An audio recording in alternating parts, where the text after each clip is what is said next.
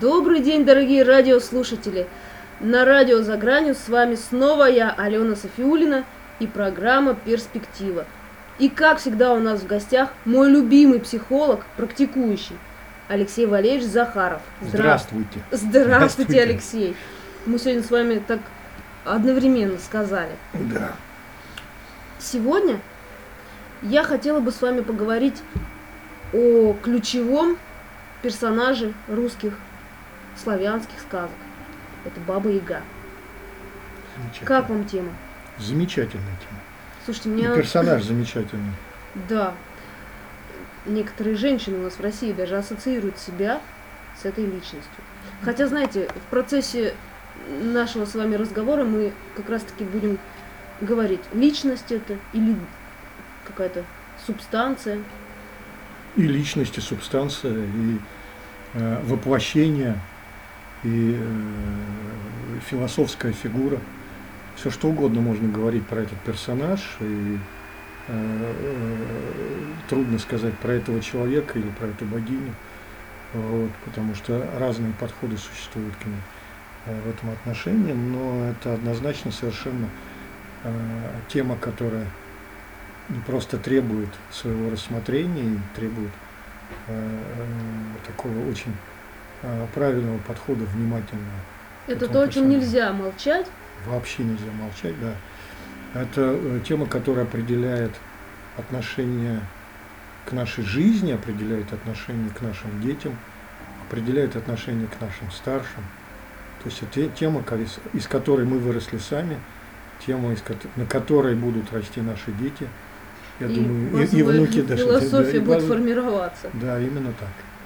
А, знаете, подготовившись, ну, немного побродив на, по просторам интернета, я заметила такую тенденцию, что во многих сказках, ну, не только в русских, славянских, да, каких-то сербских, чешских, есть некий каркас, такая схема.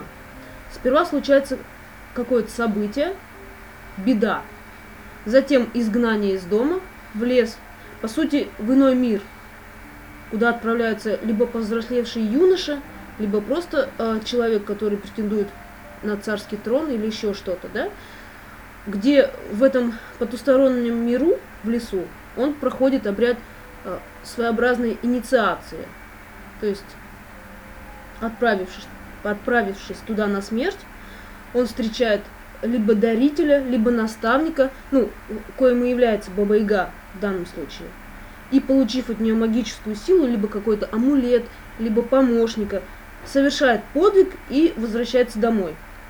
И тут возникает вопрос, не кажется ли вам, вот потому что мне так показалось, что все сказки с таким сюжетом, э, по сути, программируют ребенка на то, что жизнь не шутка, и все, что дается нам в этом мире, чтобы жить счастливо и радостно, нужно совершить подвиг и набраться какого-то такого опыта и преодолеть препятствия. Ну, не столько совершить подвиг, сколько действительно преодолеть препятствия и что-то сделать для того, чтобы жизнь этого человека, этого персонажа чего-то стоила. То есть нужно показать себя не пустым человеком, не зряшным человеком, человеком достойным, самое главное. Система достоинства человека, она определялась а, в системе а, как бы двух миров. Да? Если мы говорим про Бабу-Ягу, это отправка человека в другой мир, отправка человека а, совершенно в другое измерение. И именно на этой границе человек проходил испытания и определялся, он может или не может, он достоин или недостоин. Ну, с ним можно иметь да, дело, да. Да, это фактор инициации, я согласен. Очень серьезной инициации и фактор определения на зрелость. Может этот человек перейти этот рубеж? Или ему еще рано туда попадать, в другой мир? Это не связано, конечно, с миром там мертвых, но это совершенно другой мир. И чтобы туда попасть, нужно обладать какими-то свойствами, чтобы в этом мире выжить и сделать то, ради чего туда пришел. По сути, да. И в данном случае Баба-Яга является э, некого рода наставником, а если еще от нее получают э, предметы, амулеты. Ну да, различные артефакты, да, да, да. И сапоги-скороходы, и меч-кладенец, и ковер-самолет, и волшебный клубок. Это все, что дает Баба-Яга в помощь герою, mm-hmm. для того, чтобы он смог достичь той цели, ради которой он отправился в другой мир. А вот если поподробнее остановиться на, давайте будем говорить, личности Бабы-Яги, да, то опять же, она ключевой персонаж всех славянских сказок. И первоначально то ли божество смерти, то ли женщина со змеиным хвостом, которая в принципе стережет вход в подземный мир и провожает души в царство мертвых. По сути, если свести к двум-трем словам о ней, это богиня клинической смерти. Я посмотрела этимологию, во многих языках можно найти подтверждение. Допустим, у коми это э, баба, это женщина, яга, э, яга, это лес, лесная старуха, по сути. И вот это тут... в финском, да, в финском диалекте, да, да, да. Русский этнограф Абрамов, он писал, писал так, что ягуша, ягища – это верхняя одежда из шерсти, шерстью наверх носили, и причем это был атрибут всякой нечисти. Люди нечистые, люди, э, связанные с потусторонним миром, они носили такую одежду. В принципе, здесь подходит к описанию Бабы-Яги. А с санскрита ягья – это жертвоприношение, а ахи может быть производным от яга. Это вообще змей. А если посмотреть белорусскую, белорусские сказки, то все черти хромые, а главный из чертей, предводитель, Цмок, в переводе змей. Да и в принципе в сказках встречаются э, варианты, что Баба-Яга это мать змей, либо сестра всех змей. Не кажется ли вам, что здесь как-то аналогия проводится с греческой богиней, девой Ехидной, которая в браке с Гераклом родила скифов. А скифы, как известно, наши славянские предки, сказала Алена Сафиуллина с татарской фамилией. Ну, как вы тут на самом, на самом деле очень много наслоилось на этот персонаж различных систем восприятия, сходных, несходных, но они всегда а, определяют систему а, общего подхода, что а, это, это, эта женщина находится за или на пределах а, границы а, разных миров. И ее задача как раз а, заключается в том, чтобы эти миры а, а, взаимодействовали друг с другом. И Баба-Яга, собственно, это божество в том числе, славянское божество, отвечающее, отвечающее за как раз взаимодействие между миром яви и миром нави. И это так, такая, такая, такой очень серьезный персонаж, который определяет взаимодействие этих вещей. И к Бабе-Яге с позиции славянской, уже будем говорить так, мифологии, как богини, которая определяет ее существо в системе мира, э, относится фактор ее э, э, как бы олицетворения через э, э, богиню, э, э, ну будем говорить, главную богиню славянского пантеона, э, э, э, олицетворяющее женское начало, э, это Макошь. Макоши? Да. И как бы считается, что Баба-Яга является э, одним из воплощений э, Макоши э, вот в системе взаимодействия между двумя мирами, которые определяют эти вещи. Не зря она является определена как супруга бога Велеса. Ой, Алексей, а я слышала, прошу, прошу прощения, что перебиваю, я слышала какую-то невероятную историю о том, как они познакомились и стали супругами. Да, да, да, это фактор, определяющий действие Велеса на границе тоже двух миров. Это единственный из славянских богов, который определял единство трех, трех систем мироздания – Яви, Нави и Прави. И он действовал и определял систему действия и движения в системе этих двух миров. Потому что с появлением Велеса именно Велес задал движение жизни всему сущему в, в мире. Это его функция основная, и он, собственно, является одним из основных богов славянского пантеона. Он женился на, на Еге, и Яговиевна, она дочь царя подземного царства, царства Нави, вот, Вия, и она определила систему своего существования. Она была женщиной богатырем, будем говорить так, воинствующей женщиной, вот, очень мощной, обладающей, ну, практически всеми возможными факторами воздействия, не только физической силы, но и силы волшебной. И она определила, что она выйдет замуж только за того, кто сможет ее победить в бою.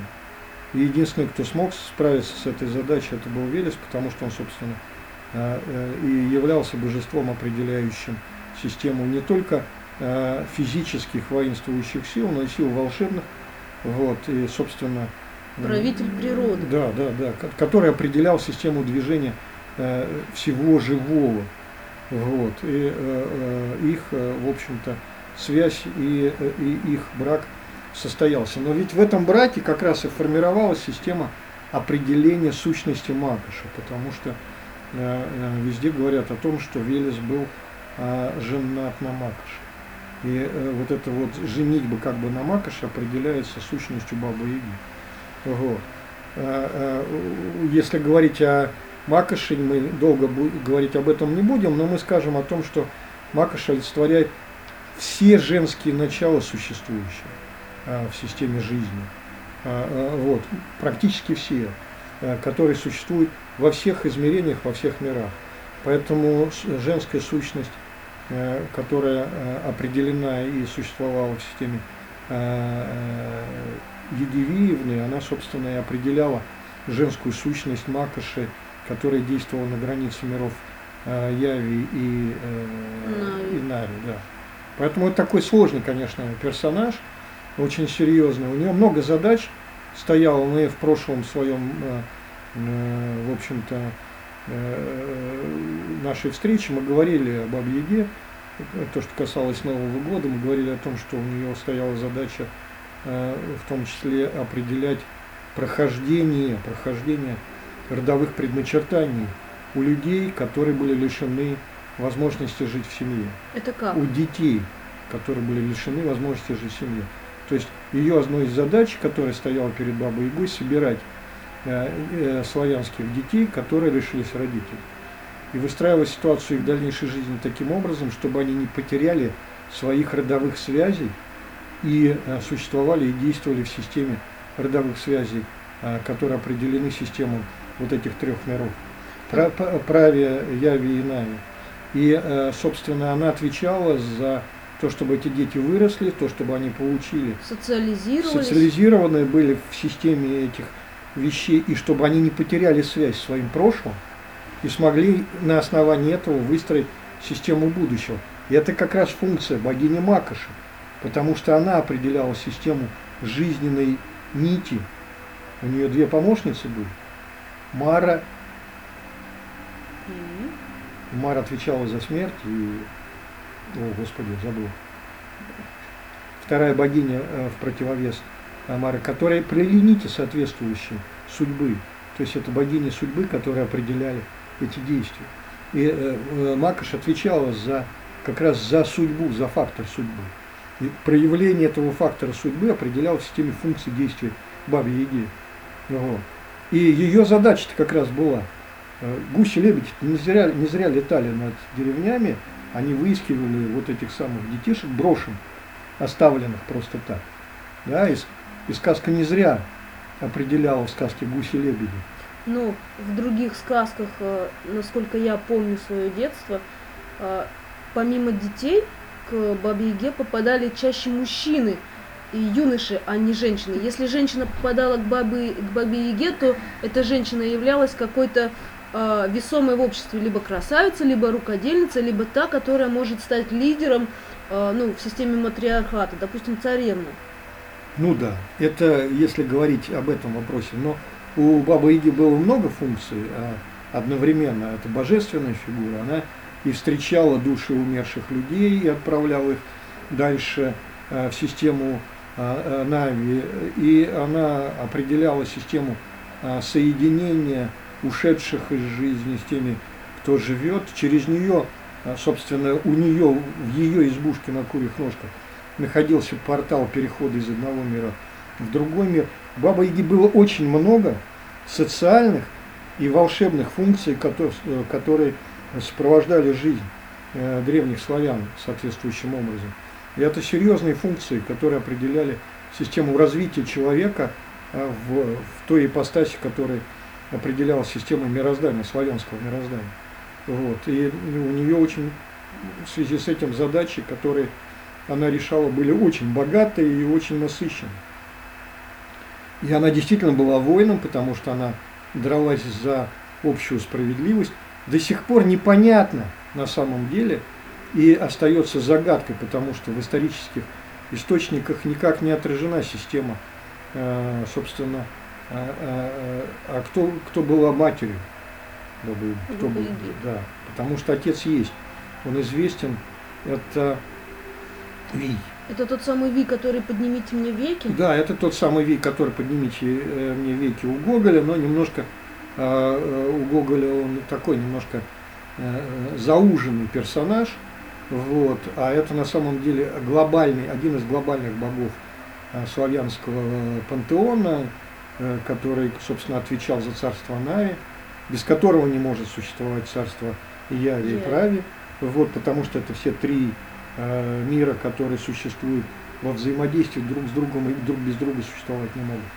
Поэтому это серьезные вещи и правила. Да, говорят, что она, Баба-Яга, что мать Бабы-Яги как бы была представительницей направления ясуней, а мир делился на ясуней и по славянской терминологии дасуни, то есть представители ясуни, представители светлого мира. Ясуни и, и дас, темного. Да, дасуни. Дасуни, соответственно, темного. Да, да. Вот. И что она как раз работала на систему светлого мира и, собственно, решала задачи светлого мира в этом отношении достаточно серьезно. Вот. Поэтому Баба-Яга — это не просто какой-то сказочный персонаж. Это один из определяющих персонажей, божественных персонажей, существующих в системе э, человеческого. Да, да, да. да, причем надо говорить о том, что это ситуация, которая определяется системой и подтвержденной системой, будем говорить так, звездного мирозданческого пути в системе развития космогонической теории славянской, которая существует и действует, да.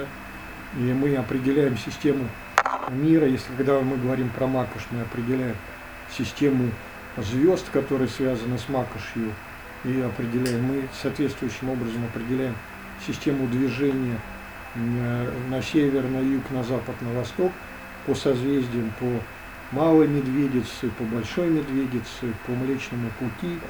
А это факторы все достаточно серьезные, которые определяют систему жизни на Земле, и, и э, которые определяют систему движения людей по Земле соответствующим образом. Все это было увязано и связано очень плотно друг с другом, и разъять эти вещи было невозможно. Поэтому, когда человек отправлялся за чем-то неизведанным, он выбирал путь в системе тех координат, которые действовали. Они, эти координаты были четко определены, очень четко определены. С одной стороны неизвестно, с другой стороны были очень четко определены. И понятие тридевятое царство, которое определялось, определяло собой мир Нави, это было совершенно четкое понятие. Это не было понятием «пойди туда, не знаю куда». Хотя мы очень часто в сказках, в большей степени в сказках, которые перефразировали старые славянские сказки, встречаем вот этот вопрос, который задается главному герою: «Пойди найди то, не знаю что». Да? Насколько так, я знаю, это всего лишь там пару сказок. Да, но всегда это носило на самом деле абсолютно конкретные понятия. Да? И всегда на эти конкретные понятия отвечали конкретные герои, нам хорошо известны. Та же Василиса Прекрасная, вот, которая, собственно, появилась из ниоткуда, но определила систему власти на Земле в том числе женского подхода к системе власти, когда она соревновалась с невестками царя, да, соответствующим образом, показывая вещи принадлежности к стихиям, которыми она управляла, да, потому что вот эти вот взмахнул левым, взмахнул левым рукавом, взмахнул правым рукавом, система этого. И имя Василиса, это тоже непростое имя, это э, имя, определяющее царственную особу. Василиса – это царствующий.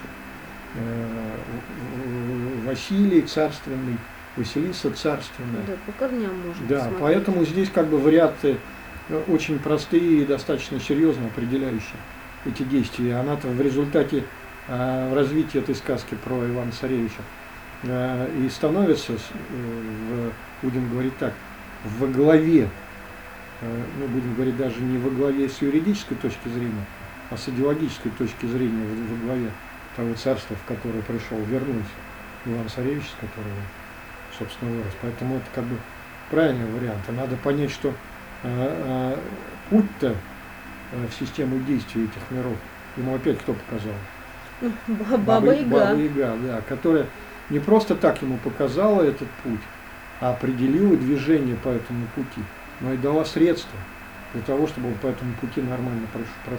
Клубок.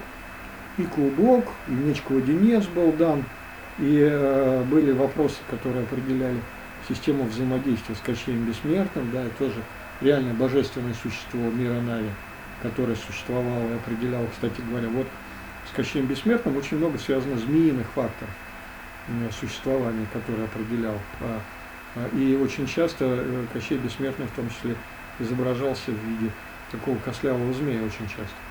Либо вот. Змея, либо скелета, как нам да, уже да, да, да, да, да, то есть вот э, та, жизнь такие. И жизнь в яйце. Да. А вот, э, Алексей, я помню, что чтобы попасть, чтобы попасть в тридесятое тридевятое царство государства, э, нужно, по сути, э, пройти через иной мир, лес. А во всех славянских сказках русских лес – это символ коллективного бессознательного. По сути, темная сторона, неизведанная, теневая. Ну, не всякий лес, на самом деле, а лес именно черный, и лес делился всегда по своему цвету, вот, который определял систему действия. То есть был светлый лес, который э, был доступен, очень хорошо доступен людям, и был черный лес, который показывал, что людям туда лучше попадать не, не надо. Вот. И э, он в том числе и выстраивал в системе действий растений, которые росли. Хвойный в основном. Ну, черный лес – это прежде всего ель. Главное дерево, олицетворяющее ель, олицетворяющее черный лес – это ель. Это непростое дерево. И мы, э, вот, когда говорили о ситуации, связанной с елью, которую наряжают на Новый год, вот. Столько поверий, столько обрядов. Да, да, да, да, да. Вот эти вещи все соответствующим образом и проявляли. То есть ель – это волшебное дерево, которое э, ограничивало э, как раз эти миры, и именно через черный лес лежит дорога в другой мир. Вот. И это та самая замечательная полянка, которая возникла среди елей. Вот, но вход-то в избушку все-таки со стороны леса, даже если на опушке стоит избушка. Правильно. Но там вопрос-то был интересный очень. Избушка своим поворотом определяла, в избушку был только один вход. По сути, и больше, не там... было, и больше не было никакого другого выхода. И окошко в избушке было с той же стороны, где и был вход. Вот. Поэтому здесь, конечно, с избушкой все не так просто было. Ой. А я читала про избушку, что она олицетворяет, по сути, своей гроб. Когда в славянских племенах кто-то умирал, усопших сжигали, и никак по православному э, обряду не закапывали в землю, а делали э, своего рода дубовую ступу. Сперва до десятого века они обертывали да, да, да, древесину. И поднимали ее на вершину дерева. Да, даже не на вершину дерева, ставили на сваи, чтобы животные не могли проникнуть. Да. По сути, это гроб без окон, без дверей. Ну, давайте мы вспомним, что гроб называется домовиной, прежде всего. И э, гроб всегда и формировался как дом для мертвого. Поэтому связь между гробом и домом, прямая связь. И тут никуда не деться. И раньше в русском языке не было понятия гроба, а было понятие домовины. Я срублю себе домовину, говорил старик, готовясь уйти в мир иной. И готовил его себе. Причем они делали это э, только из дуба. И когда уже в четырнадцатом веке, в конце тринадцатого века Петр Первый запретил срубать дуб, то и пошло выражение «дать дуба» раньше срока. Ну, в дубовых ступах дуб, хоронили. Ну, это, я бы не назвал это ступы, это были действительно домовины. И он э, имел и пол, и крышу. Гроб он и сейчас, если его рассмотреть внимательно, имеет систему э, э, пола, стены, крыши соответствующим образом. Помещение. Да, помещение куда. Все. Поэтому это, естественно, это домовина, которая определяла место жительства человека в другом мире. И, э, именно. Есть еще одно а, определение э, к гробу, которое определяется, и он выстраивается. Это такое соединение между домом и кораблем. Вот. Почему именно кораблем? Именно кораблем, именно ладьей, которая плывет по реке. Вот. И э, очень часто гроб делался, кстати говоря, это не только у славянских народов, а у очень многих народов, гроб делался в виде корабля либо лодки, э, которая определяла, э, собственно, э, и поэтому гроб-то и похож отчасти на дом с крышей, отчасти на лодку. Вот, соответствующее. И это не, нечто среднее определенное, потому что мертвому человеку нужно было проплыть по граничащей реке, да, и это нам известные реки, они были у греков, она называлась Пиксом, у, у, египтян. у египтян это был тот же Нил, но он уходил. Вот. А у славян это была река Смородина, вот, через которую шел Калинов мост, замечательный. Вот. И, собственно, это такой серьезный фактор для дома. И для... Поэтому избушка-то на курьих ножках, как дом, который определял систему действия и перехода туда-сюда, это такая серьезная вещь. Надо сказать о том, что она поворачивалась все время. Вот фактор избушка-избушка повернись, как раз, как раз определила, есть возможность человеку перейти из одного измерения в другое измерение. Либо Баба-Яга все время спорила и не давала повернуться избушке в нужном направлении. Ой, а раз уж мы заговорили об, об, об этих курьих ножках, а я слышала, что курьими ножками раньше называли развилки дорог, где, в принципе, считалось место нечистое э, и ходит плохая энергия. Кстати, здесь можно провести ту же аналогию с фэншуем, да, у китайцев. Нельзя строить дома на развилке дорог, на перекрестках. Почему вот такие разные культуры, так территориально мы с Китаем очень далеко, а все об одном? Как вы думаете? Ну, это не только с Китаем, на самом деле, а перекрестки дорог всегда считалось местом, которое определяли движение разных сил, разных измерений, и до сих пор эти ситуации определены и являются такими достаточно серьезными вещами. Не зря на перекрестках дорог стояли поклонные кресты. Собственно, не зря у дороги на возвышение на горе Голгофе распяли Христа. Это фактор э, как бы э, передвижения темных сил, которые выскакивали на этих перекрестках соответствующим образом и попадали из того мира в наш мир. И, собственно, кресты, которые ставились, это были факторы замков, которые закрывали возможность выхода из того мира в наш мир, и, собственно, распинали это на крестах людей, на перекрестках дорог, на возвышенностях у перекрестков дорог, именно для того, чтобы закрыть возможность выхода из того мира в этот мир.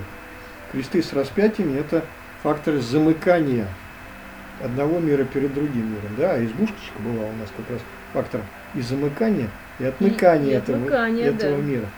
Поэтому вот эти вот ножки-то курьи, которые определяли систему, то ли замкнуть, то ли не замкнуть, отомкнуть систему этих двух разных миров между собой, открыть или закрыть этот портал, как сейчас модно говорить на эту тему, вот, они, он определялся этими действиями. И кресты на перекрестках дорог как раз оберегали путника, двигающегося по дороге, от возможности встретиться с существами другого мира. С нечистью, да, по сути. Да, да, да. Вот. И, собственно, эти вещи все имели свое значение очень четкое и правильное, и они определяли возможность людям как бы спокойно двигаться по своему миру.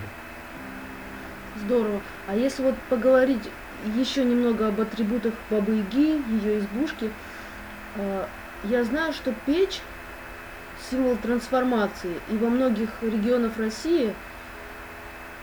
Кстати, мне сегодня мама звонила по скайпу, она сказала, что меня допекали.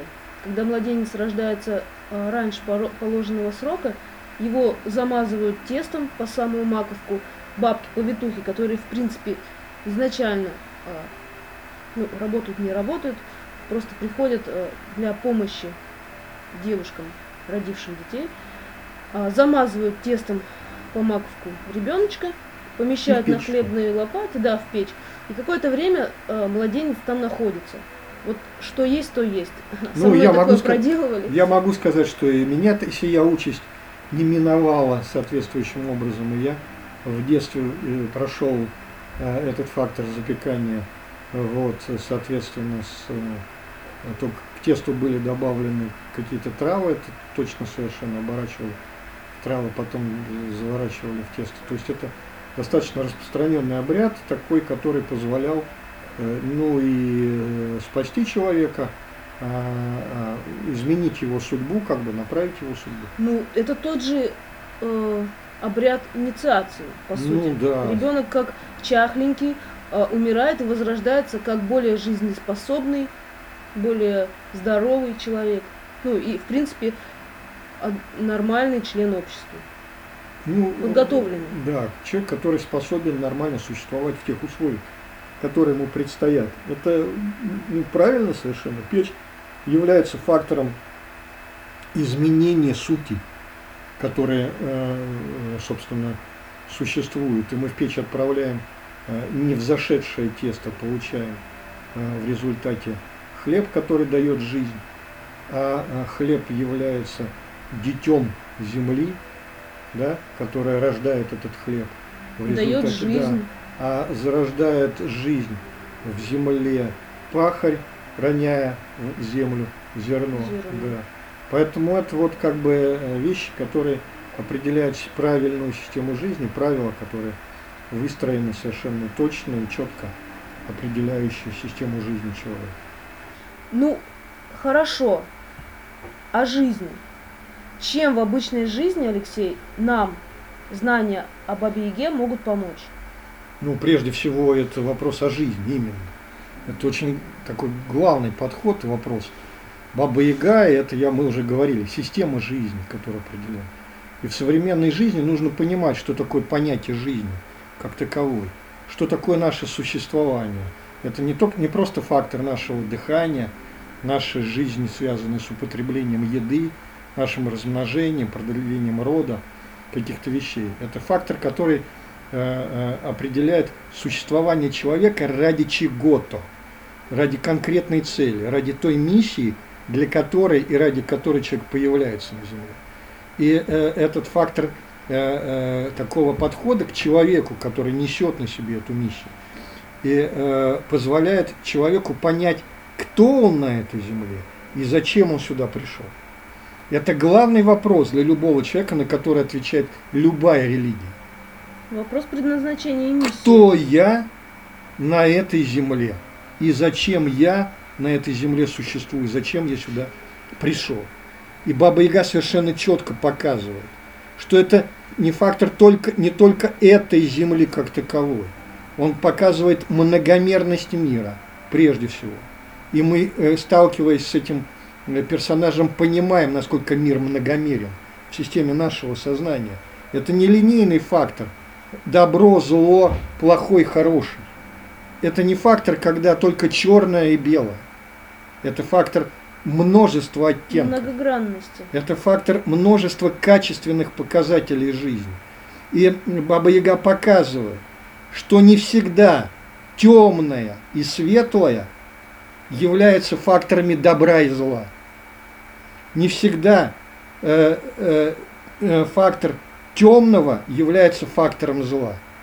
Не всегда фактор светлого является фактором добра. Что фактор понимания, философского понимания того, что мир создан и из добра, и из зла. И что этот мир находится внутри каждого человека. И задача Бабы-Яги, она, собственно, с этой задачей классно справляется. И то, что мы, когда обращаемся к ней, она показывает нам на каждого человека и делает вывод по поводу каждого человека, который попадает к ней. Проходит ли он экзамен или нет? Да, на фактор определения добра и зла. На фактор того, что он способен понять, насколько мир богат. Он способен понять, насколько он глубок. Он способен понять, насколько задачи, которые стоят перед человеком, богаты и глубоки. И насколько он способен действовать в системе этой жизни. Мы говорим все время, звучит такая фраза очень часто. Система жизни человека. Что это за система? Из чего она существует? Она существует из понятий и понимания роли человека, его миссии, понимания мира, который вокруг него, понимания своей задачи, зачем человек приходит, что он после себя оставляет, что будет потом, как это связано с тем, что было до него. Это все определяет, а зачем мы живем и кто мы такие. Мы рабы или мы люди, которые определяем и действуем в системе божественных начал? Кто мы на этом? Мы способны определять свою собственную жизнь. Если мы способны определять и вести свою собственную жизнь, мы способны определять и вести жизнь других людей, которые рядом с нами. Это вот вопрос такой достаточно серьезный. Я сейчас скажу крамольную вещь, но она очень хорошо будет звучать, определяться в системе нашего восемнадцатого года.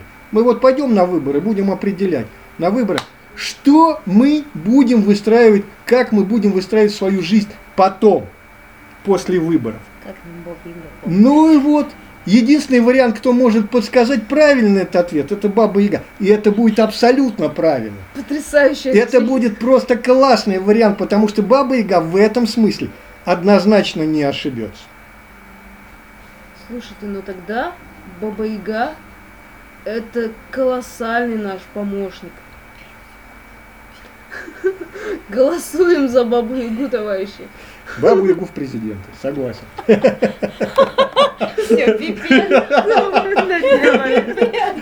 И все-таки современному человеку Баба-Яга может оказать огромную услугу. Ведь если в жизни случаются какие-то кризисные ситуации, она может выступать тем же кризисным терапевтом. Случилась у меня беда, не дай бог. Я могу мысленно спросить совета, попросить у нее, что, как мне двигаться по этой жизни дальше. Да, и она всегда отвечает на эти вопросы. Она мудрая. Да, и очень мудрая, и, собственно, э, исходя из той мудрости, которая существует, веками заложена. Она же, не надо забывать, что она бессмертная, она прошла через всю историю существования человека. Она прошла через э, все эти годы, через тот опыт, который человек накапливал, она прошла вместе с человеком, она определила. Уж мы приходим в этот мир и уходим, она в этом мире всегда остается вместе с нами, с нашими детьми, с нашими предками. Она всегда была, она всегда будет. И она обладает тем опытом и той огромной памятью, и той мудростью, которая выстроена человеческими судьбами. Она никогда не откажет в помощи. Вот это четко надо понимать. Вопрос надо суметь ей задать, этот вопрос, спросить ее правильно, и она ответит. Корректно и с уважением, я думаю. Понятное дело. Любое как бы общение требует уважения, а иначе у Бабы-Яги ответ на неуважительный вопрос очень простой, она умеет дать коленом под зад. Либо посадить в печь и сжечь, приготовить. Ну, она там сама определится. Она найдет правильный выход из этого положения. И, к сожалению, эфирное время нам не позволяет говорить весь день о Бабе-Яге, как бы нам этого не хотелось. Дорогие слушатели, пишите комментарии в группу, звоните в прямые эфиры, подключайтесь, общайтесь. И если будут еще возникать вопросы или спорные ситуации по поводу наших комментариев, нашей информации, которую мы нарыли на Бабу-Ягу, как говорится, мы поддержим и снова проведем эфир по этому поводу. А я вам хочу пожелать от себя поменьше бед в жизни, побольше позитивных моментов и как можно меньше сталкиваться с такими ситуациями, где нужен такой мощный кризисный терапевт, как Баба-Яга. Да.